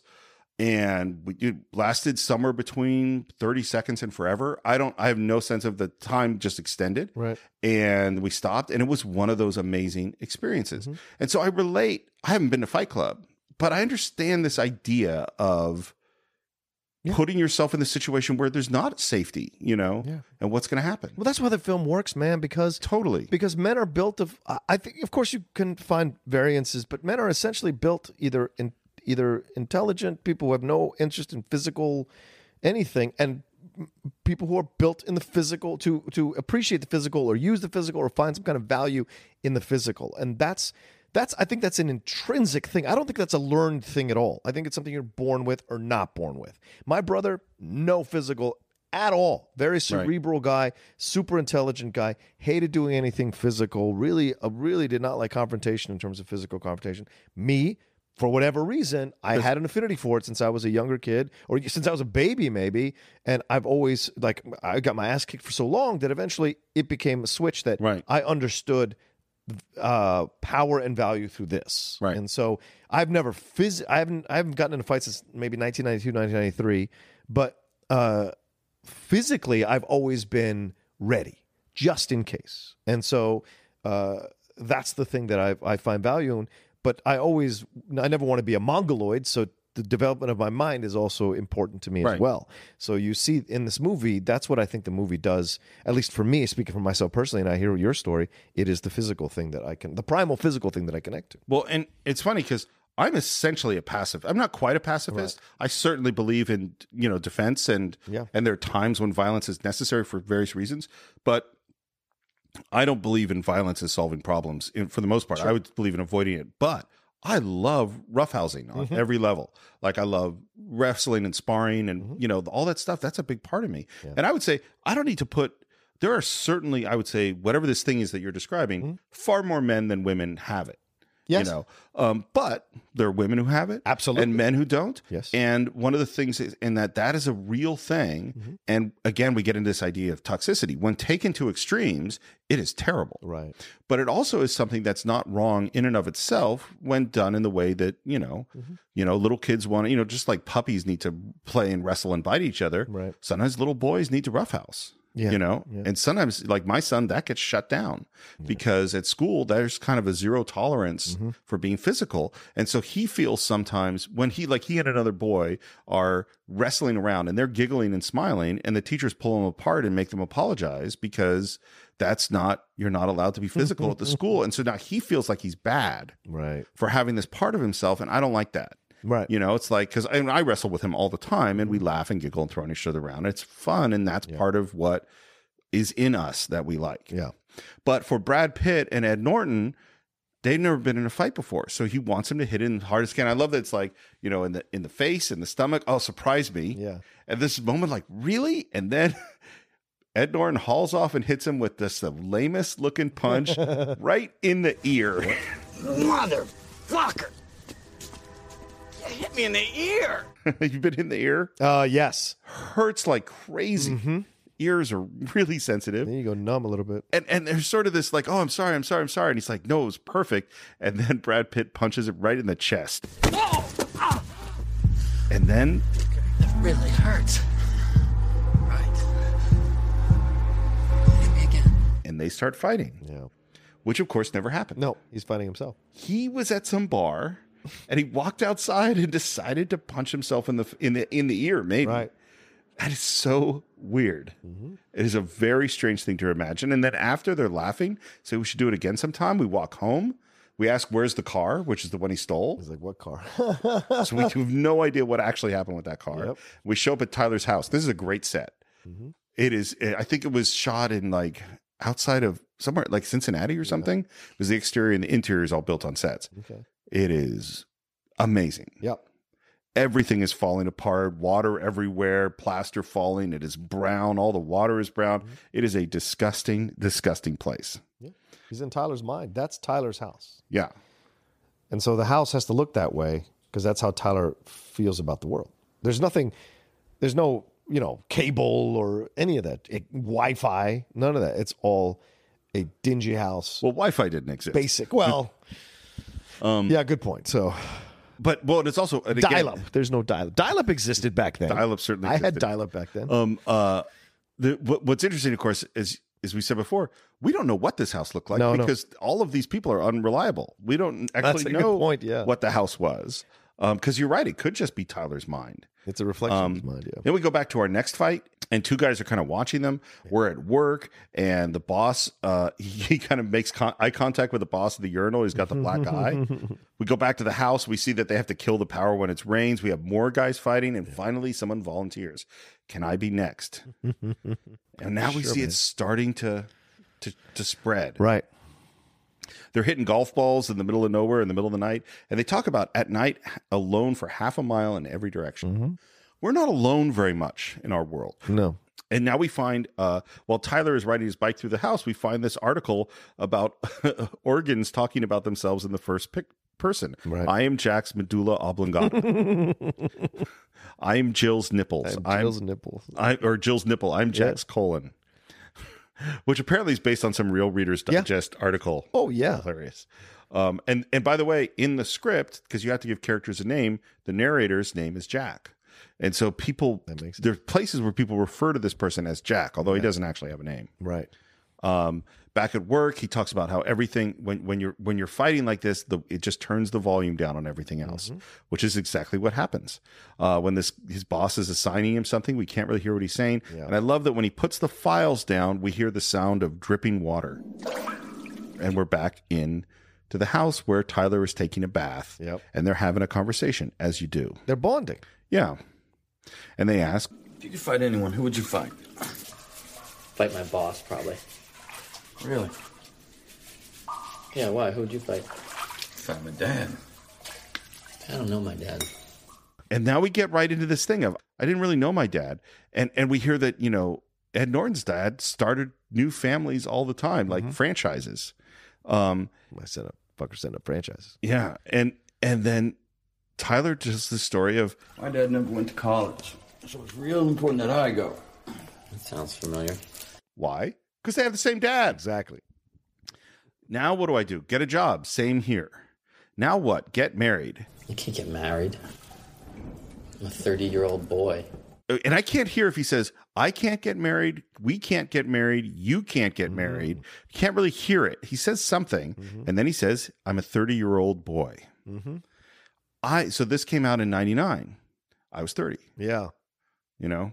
So I this is like Well, it's a statement about and at the time I'm a guy out of film school Yeah. who had these dreams of being a big director and I was doing DVD quality control. Well, that's the thing, isn't it, Steve? That's the brilliance of this film. I think, in my opinion, the societal comments it's making about men too, the the new man. Like he says in that scene, We're a generation of men raised by women. I'm wondering if another woman is really the answer we need. that's, it's a powerful statement there, and he's saying that this is the situation with w- which we find ourselves because these guys are all- we've been coddled or catered to, had our needs met so much so that now we're boys. We never got to be men because the, the, our fathers dealt with all kinds of other shit that they had to go through, and yes, they were repressed emotionally. They were repressed in many ways. They couldn't speak like a, you know couldn't speak knowledgeably maybe about what was happening psychologically, which really messed up a bunch of the kids growing up. So it's you can explore all of this and yes there's a positive that we're all able to talk about our feelings now but by the side token we've all like also stayed boys for a majority of our lives so it's, Well, well, it's I mean, it's like- fascinating and and you know, generations before they could fix the electricity, Exactly. repair the car, and do all this stuff that most of us can't really do. I mean, it's hunter gatherer sense yeah, I mean, there, there, th- we have become more and more specialized, more and more isolated, and yeah, it's an interesting and, and this because one of the things this movie is about is what does it mean to be a man, right and of course, my opinion is that it can mean a whole bunch of different stuff to a whole bunch of different people. Sure. But certainly at this time in my life, when I was 30 and feeling like a complete failure yeah and not doing the things I had I had dreamt of doing, and we get to this movie and I'm like, man, this is me. You know, it felt a lot like me. I'm a 30 year old child. Hmm. yeah You know, interesting and we keep going. Most of the week, they're Ozzy and Harriet. They've worked out a pretty good I know, it's relationship. great. Um, bromance but every Saturday night, we were learning something new. And he's not really worrying about that condo anymore. We're off at work and there's a meeting. And Oh, the guys, he's asking, of course, if he can get something in cornflower blue. and, and one of the other guys at the meeting kind of says something to Ed Norton, who just like smiles his bloody teeth Right. at him. It's so gross and disturbing. Yeah. And now it's time for really for Fight Club to start. It was right in everyone's face. Tyler and I just made it visible. It was on the tip of everyone's tongue. Tyler and I just gave it a name. and they come into the bar. It really reminds me, by the way, of going into the Coca Cabana and oh, fellas. good point. You know, it's a it's a steady camp shot coming into the bar, and the camera's kind of panning around as this momentum builds, Mm-hmm. and this huge crowd goes down into the basement, and we go right into the speech. yeah Welcome to Fight Club. The first rule of Fight Club is you do not talk about Fight Club. The second rule of Fight Club is you do not talk about Fight Club. we're break and we're breaking it right now we're breaking the rule by talking about it so Well, this is the thing about the fir- the first rule about Fight Club is clearly everybody's breaking the rule. yeah which thing spreads like wildfire. which he says later on yeah I mean, and the biggest person breaking the rule is Tyler Durden. it's tyler durden Yeah. Um, and, and you know what? It's not a bad set of rules. Mm-hmm. I think that and it's the most interesting rule to me is If this is your first night at Fight Club, you have to fight.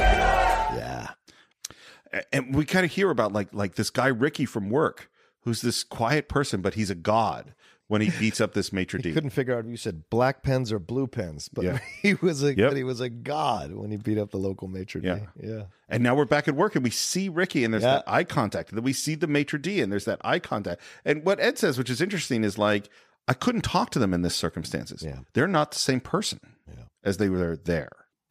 If you could fight any celebrity, and, and Tyler Durden's answer is Hemingway, which is a good choice. Yeah, sure.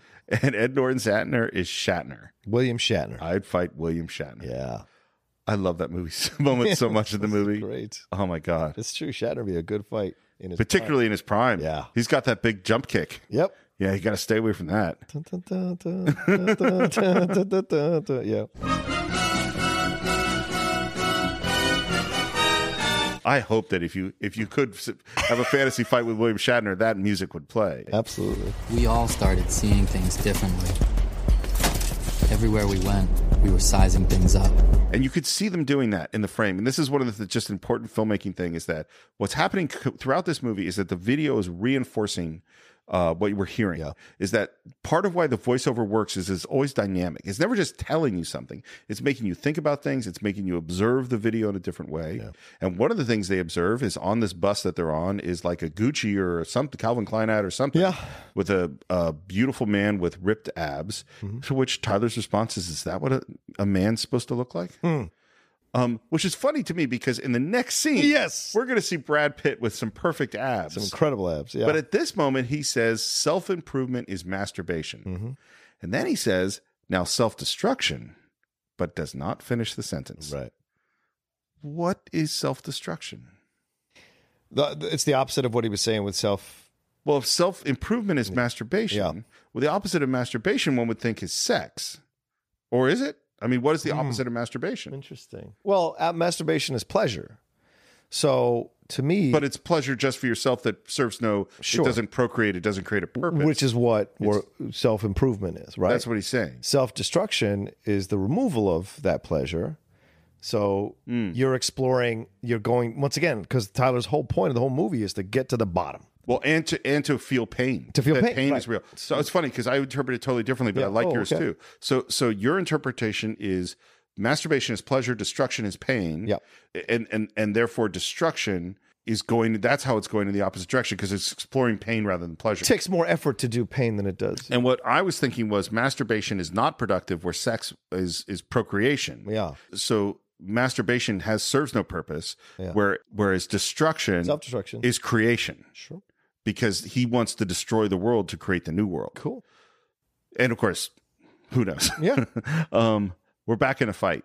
And this is where we see Brad Pitt in all his ab glory. Damn, he looks great. Yeah. Um, just wiping a guy out. Mhm. Um, and then Ed goes out and loses a fight. Um, and- but but even when, as he loses the fight, he looks at all the blood on the floor. When the fight was over, nothing was solved, but nothing mattered. Cool. I do get that. Mm-hmm. I there have been spar. I've had some particularly intense sparring experiences where light time just stops, and there's just just this feeling of, you know, in the zone, in that in that moment. I have it sometimes with verbal confrontations. Sometimes with a verbal confront, when it's done, I'm like satisfied. It's weird. It's a very weird thing. I don't pick. I don't seek to pick them. When I was younger, fuck yeah, I did because I had a lot of insecurity. I was working out, self esteem issues. I was working out. But now, when there's an honest debate or uh, difference of opinion that escalates to a confrontation verbally. When it's over, I almost feel a little bit of satisfaction, like Ed does staring at the blood on the ground, because ideas were exchanged and received on both sides. That's those are the ones that I feel the, mo- the best about, not just fighting to fight. Right. Yeah. Sometimes Tyler spoke for me. yeah, there's another clue. Yeah. Where he's getting the stitches, and then he Yeah. says what Tyler says. Where uh, now we get now to get the one you talked about historical figure. Yeah. Gandhi, Gandhi. and Lincoln. Gandhi's such a great choice. The thing is, Lincoln would be a tough fight. Yeah, when he says skinny guys will fight till they're burger, that's a great line. Yeah. Or th- yeah, skinny guys, right? Or thin guys, he says. Yeah. Phone rings. It's Marla. Yeah. Uh, I like that Brad is practicing. Wait, who would you fight? If you could fight one historical figure, who would you fight? Um, I t- uh, who would I fight? I don't know. I don't have an answer right now. All right, think I'll about keep it. thinking about it. All Do, right. do you have Elvis an answer? is my choice. Elvis, Presley Elvis. in his prime. yeah. nice, interesting. Nice country boy. Yeah. Yeah. I, I, I'm trying to think of what is my agenda. Like, I totally understand the Shatner. Like, Shatner is such a good answer. Yeah, Ah, it is. Um, but I would never fight Gandhi because I, you know, he's this tiny little pacifist. yeah, but he's a scrappy son of a bitch. I imagine Gandhi's a because he was a lawyer. He's a scrappy son Oh, of a bitch. He'll talk you into circles while he's kicking your ass. no, but he would just say, "I will not resist," and then, Yeah, you, but then you're he'll just- fucking do, He's gonna move duck and around weave. like the Matrix and shit. Yeah. now I'm picturing Gandhi taking his, his robes. I forget what the name of that cloth that he wears, and just like Oh, yeah. wrapping you, tying you up in it, and standing on Yeah. top of you. All right, we've digressed. Marla's calling. Brad's practicing with nunchucks in the background. Um, and Marla's like, "Where have you been? You haven't come to any of the support groups because she's been cheating." Yeah. Uh, and apparently for weeks he has been going because he's been caught up with Tyler. Yeah, who knows? And and and now she reveals that she's taking a bunch of Xanax, Xanax, and she says, This isn't a for real suicide thing. This is probably one of those cry for help things. This could go on for hours. So you're staying in tonight then? Do you want to wait and hear me describe death? then we hear there's this sort of sex sounds and essentially bullet time yeah. going around them in this weird sex scene. Yeah, it goes to black, and then it's this weird sexy because he lays the phone down Yep. and walks away from it, which is interesting because he's obviously laying the phone down because Edward Norton is disappearing, the narrator's disappearing, and now Tyler Durden is taking control of his mind. Right. Which is why he goes to black. It's a Right. switch. Because what happened is Tyler Durden was on the phone Yes. and went to get her, which we're going to see, and Yeah. pick her up, and then they had crazy sex. Yeah, they did. By the way, so the sex was they literally done like bullet time with like Uh-huh. still cameras and stuff, and it was uh, Brad Pitt and Helena Bonham Carter. She says it's not her real breast, by the way. Oh no! And that um, they had dots all over them, and they literally it was like two days of just posing. It was like the most non-sexy sex scene ever made, and they Brilliant. described it as Fincher sex. Yeah. you know? which is- well, it's hot sex, that's for sure. The, it is. even if it's not her breast, it's still hot sex. Um, uh, and Ed wakes up and walks through the room, sees Tyler's door is never closed, Hmm. uh, condoms in the toilet, a lot of them. Yeah, four of them. Uh, and then he hears someone coming. He says, "Oh, you won't believe this dream I had last night." Yeah, I can hardly believe anything about last night. And he just immediately is, "What are you doing here?" And her reaction is, "Right, what do you mean?" This is my house. What are you doing in my house? She says, "Fuck you," and she leaves. You gotta feel bad for Marla watching this movie a second time.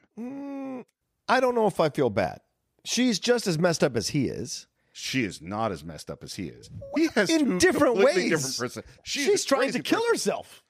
Sure. So with Xanax, she's stealing people's clothes and selling them. She has her own sins. No I question. Would say, so but she's dealing with this person who literally is. she chose this guy though. She he, but she doesn't know he's two people. No, as soon as he shows it though, she doesn't run away. Oh yeah, no, sticks she around. keeps coming back All for right, this then- guy. Then my that is sympathy abusive. is done. If you stick around, my sympathy is done for you. We- you- You're going on the Mm-hmm. I journey. just and have I'm more enjoying sympathy it. in my heart than you. That's I true. There you go. Because now, because now Tyler Maybe comes. I've dated some Marlas in my time as well. I So go ahead. suppose. I suppose. Yeah, I haven't had that experience. Tyler comes in. Uh, and his first response is, "You got some fucked up f- friends." Yeah, that's a great line. Limber though. Yeah, limber though. What's so funny about this movie, Uh. by the way, is that the narrator has had sex with Marla and doesn't know it. Nope. And is jealous of his friend having sex with Marla, which is actually him. Mm-hmm. Yeah.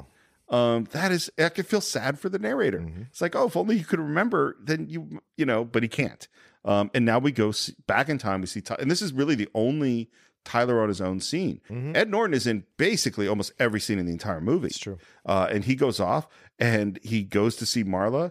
Um, it is a really funny scene as she kind of drugged up, falling on the floor. Someone's called an ambulance. They get out of the place. They're kind of hiding and doing. Brad Pitt does a weird little dance as the ambulance guys are going by, and then Marla starts yelling out, "Oh, she's really messed up about herself." As they escape, we get back to the house, and she says, I fall asleep.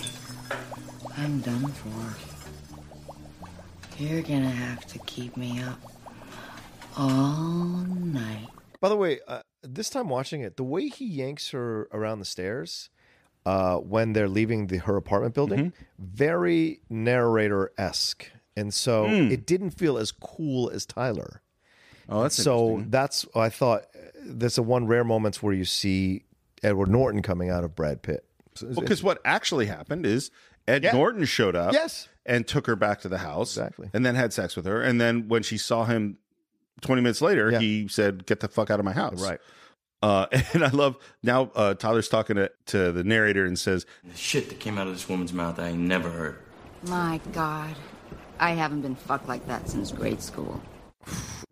"There was an even worse line that's from the book Oh. that the studio wouldn't accept, and they had to take it out." Oh. which is, "I want you to make me pregnant. I want to give birth to your abortion." oh my god! So I think they made the right choice taking that out. No less unsettling, though. No, it's a horrible, horrible line. Yeah. And and Tyler basically says to Ed, "You can't talk to her about me. If you say anything about me, I'm done." Which is, of course, Yeah. that self protective feature of your other personality. You can't reveal me to her. She'll know you're insane, and then you'll expose our us. And then we have a whole bunch of scenes where a montage where they're having sex and the plaster's falling down on them and all this terrible things happening. By the way, one of the weird jobs as an actor is for something like this, you have to do ADR, which is where you go into a little booth and make a recording. Well, they had to do all sorts of orgasm sounds. Loud ones, quiet ones. And so you're sitting there with technicians and recording and the director, and they're giving like, no, now give me one like this, now one like this. And it was like an all day orgasm noise day. I did that for a book uh, on tape that I recorded. Orgasms? Yeah, orgasm Oh, sounds. it's weird. But everyone's in on it, so you're all laughing. Oh, no, together it's about it. So hilarious. it- yeah, but it is a weird experience. Um, and and at one point he peeks through the door and there's Brad wearing rubber gloves, which is his idea, by the way. Well, no, but this is wait. I don't want to skip over this, Steve, real quick because I know it's, it's uh, when he walks by the door and Brad Pitt opens the door. Yeah. Right. That's obviously in his mind. Uh, the narrator is trying to see what Tyler Durden is doing. Yes. And Tyler shuts him down. Yes. Though it literally, it's so simple. The door of the the mind of the door of the mind opening, and he shuts the door on him. He's keeping things separate. yes. Well, and this is the, the weird one of the interesting things about Tyler Durden is Tyler Durden knows that there's a split personality. Oh yeah, he's aware of it completely. Yeah. And and this other guy doesn't. Right. You know, uh, Because which- Tyler is created where this other guy is the actual person. Well, but this is the thing, is like, is there an actual person? Yes. They're bo- I think they're both him. What do you mean? Do you think they're both him? I, there isn't one m- real person and one fake person. I mean, if you behave like I mean Oh no, but I, I, Tyler was created later. Absolutely. in his life. Tyler Who he came is into is existence. who he is. But like the things that Tyler says and does, they'll come from him. yes, of course, absolutely. But it's I mean, I'm not more in control. I'm not an expert on psychiatry, uh, but I play what on TV. but I, but I play one on the cinephile. um, we're back at work, Is that your blood? Some of it, yeah. and and I lo- now he's just aggressively throwing it at people. Yeah. and he gets home and he gets a call from the detective. yeah. Ends up that his apartment was dynamited, and he's starting to ask questions about him. And and there's Brad, there's Tyler there, sort of whispering him, trying to trying to make Tyler make him say things. Um, and he gives a very impassioned. That condo was my life. I love every single stick of furniture. That was not just a bunch of stuff that got destroyed. It was me. which is so interesting. Um, Which is true. it is true. Well, it is some. It is the version And of it's him he's symbolic. trying to destroy. Absolutely. And then Tyler says, "Tell him you blew it up." That's what they want to hear. Mm-hmm. And now we've gotten to this thing of, oh, he might be a suspect. Once again, telling him to blow that you blow it up is a self destructive thing. Uh, and then, and then, of course, we we were seeing Tyler and Marla, and we hear, except for the condom, Tyler and Marla were never in the same room, Mm. which is actually not true. Is is that he's Tyler? Yeah. Yeah. so yeah. every time they're always in the same room Right. um, when he's there and then there's just a beautiful bit of poetic writing in language which is The condom is the glass slipper of our generation. You slip one on when you meet a stranger. You dance all night. Then you throw it away. The condom, I mean, uh, not the stranger.